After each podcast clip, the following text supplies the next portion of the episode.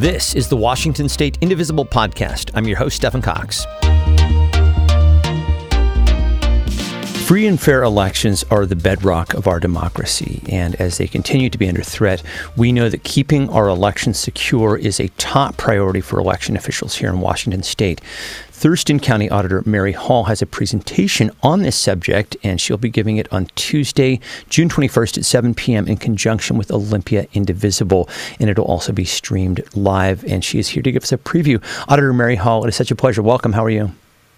I'm terrific. Uh, thank you for having me. I'm excited to be here. Well, I'm very excited to have you for a number of reasons, not least of which is certainly all of these election issues are very top of mind right now. But also, I think this is a good opportunity for people to kind of get to know what our auditors do. I, I think a lot of people may not really be familiar. So let's maybe start there. How does a county auditor work to keep elections secure? Oh, my goodness. Um, in a variety of manners. And you have to keep in mind it all starts with state law and Washington Administrative Code, because those really are policies and procedures. And we are very fortunate in Washington state to, in my opinion, have the very best laws in the country because we work very collaboratively with our legislators and we don't like we don't we like very, very clear lines we don't like things to be blurry at all. So that's really where it all starts. But we have so many checks and balances in the system. Uh, and I really encourage anybody who has never visited a ballot processing center or election center to do so because you'd just be amazed. First, there's very limited access to our equipment. Um, we even go further, and the computers that are like in the open because we all work in these big warehouse spaces because we want total transparency. We hmm. use USB blockers so nobody could come in and put a thumb drive in there. We have cameras that record the processes. We have alarms. We use tamper evident seals and logs so we can always determine the chain of custody and who had the ballots and it's it's a very well run system and um, we also as I mentioned, work with our legislators, but we've recently um, got a bill passed that ensures that sensitive information, like our assessments from the Department of Homeland Security, are not subject to public disclosure we have a two person rule where there's never a single person with ballots and and i could really go on and sure. on. Sure. Well yeah i mean i, I think most people uh, watching and listening feel very very fortunate as you say to live here in this state and i, I do believe that we have one of the best election infrastructures uh, in the nation. I, am also wondering in terms of your role how it is different from say the role of the secretary of state? How does it differ? Mm. Yeah, I think people have a real misconception of what the Secretary of State really does because 39 counties across the state conduct the elections. The Secretary of State does not conduct the elections. In fact, they have very little to do with the elections. Their role is really to certify the results. They also certify all the voting equipment. It has to be certified in the state before any county um, can use that equipment. They review all of our processes and procedures to make sure that we are complying with state and federal law. So they go around to all 39 counties. Uh, and that's what keeps us very uniform across the state. Um, and then, of course, they're the training arm for elections in Washington state. But what they don't do is conduct elections. Uh, it's really the 39 county auditors. But we have a very good working relationship and unlike other states, the Secretary of State is not over county auditors. It's more of a equal equal relationship, so to speak. Well, thank you and for the a very good rapport. Yeah, well, good, and I think that's obviously a, a, very, very important thing to have. And I appreciate the primer because even going into this interview, I confess uh, that I was one of the people who didn't really understand the distinction between what the Secretary of State does and, and say what the auditors do. So I appreciate that very much. I want to talk a little bit about your presentation uh, that you're going to be doing with Olympia Indivisible.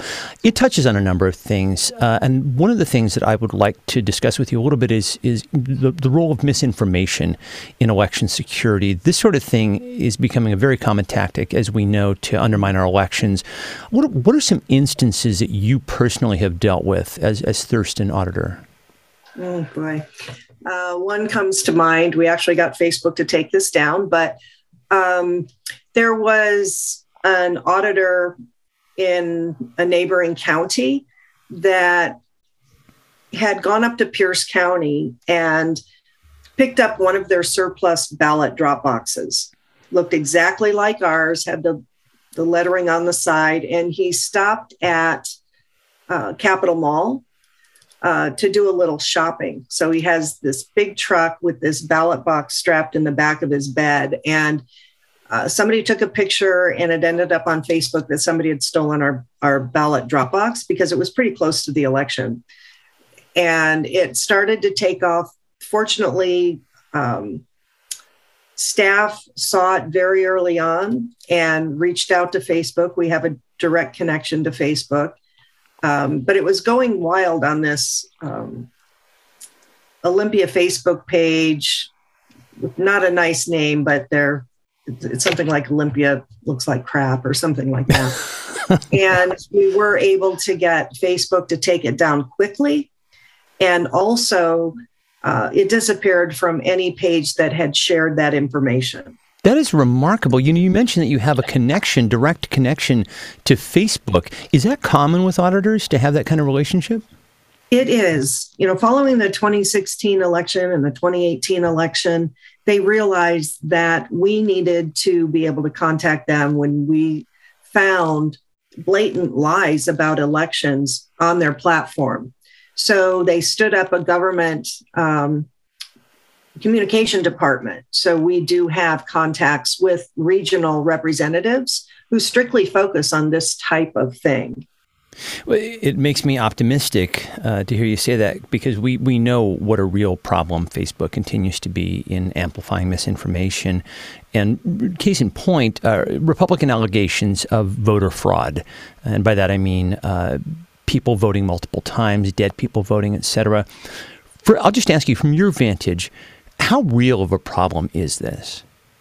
It's not. I mean, voter fraud in this country is de minimis. But the way the media talks about it, you know, it's we did not find any significant voter fraud. What they need to say, they need to change the way they phrase that. There is none to a tiny bit of fraud in this country. And it's usually accidental, you know, a, a husband whose wife just died they knew how that person would vote. Um, so they wanted to have that person exercise their right to vote. Or in some instances, a person voted their ballot before election and then they died before the election. That's considered a valid ballot. But there's more campaign fraud than voter fraud. And I think you need to really understand the difference. Can you just lay that out for people? Sure. There was an instance in North Carolina where the campaign was actually going door to door and um, trying to, you know, tell the people that they would take their ballot and take it in for them, and then they modified the votes. And this uh, person was caught. I believe it was a congressional race. Um, they were prosecuted. And I actually sat on a panel as we were talking about vote by mail security with the person, um, the attorney general who prosecuted that case. So that was campaign fraud. And you've seen that not often, but from time to time. But it's not voter fraud and it's not fraud in any election office. So there's a real misconception there just looping back to, to voter fraud, then uh, there was a story that was in the Seattle Times about something called the Washington Voter Integrity Project, uh, which I'm sure you're very familiar with. What should people know about them?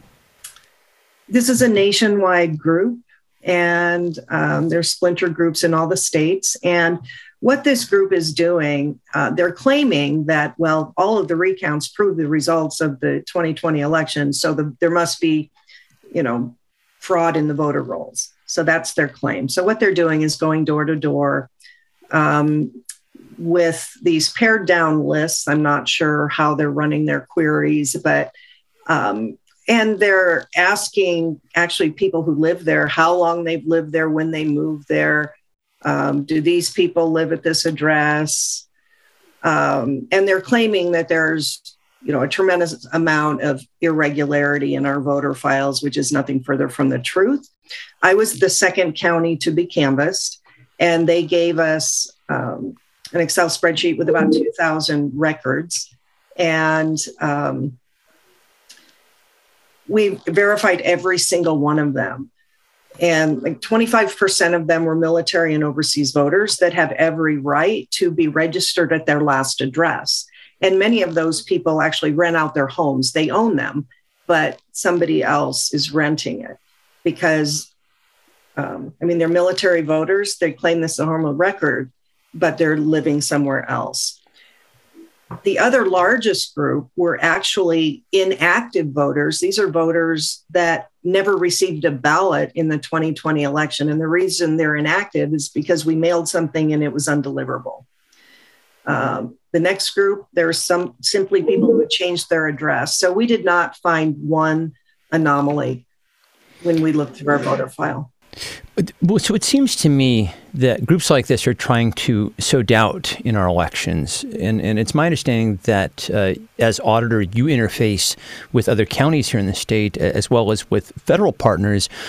I'll just ask you are you and other officials concerned about this year's midterm election and, and about 2024, given everything that is being done to try to undermine our elections?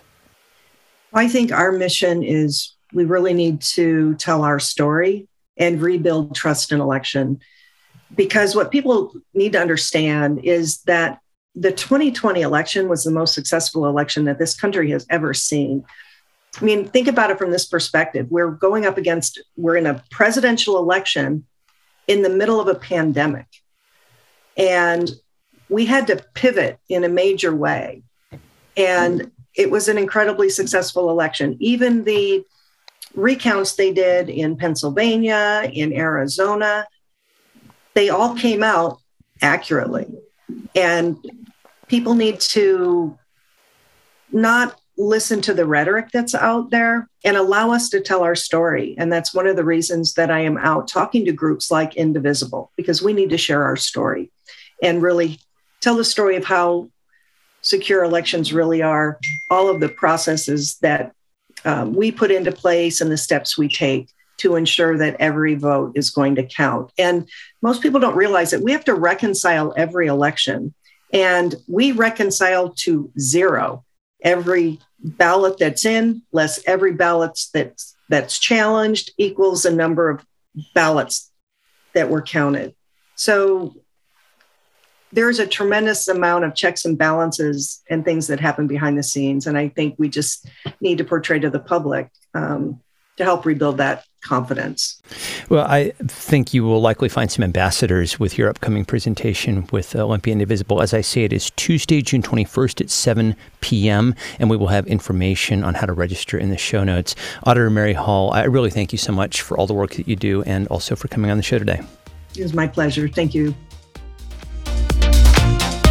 And that'll do it for this week. If you would like to see a video of this or any of our programming, head to facebook.com slash indivisible podcast. The website for the show is indivisiblepodcast.org and the email address is indivisiblepodcast at gmail.com. You can follow us on Twitter at indivisiblepod. The executive producer of the show is Kat Pipkin, and thanks as always to Lori Caldwell. My thanks as well to you for listening. I'm Stephen Cox. We'll talk to you next time. Bye.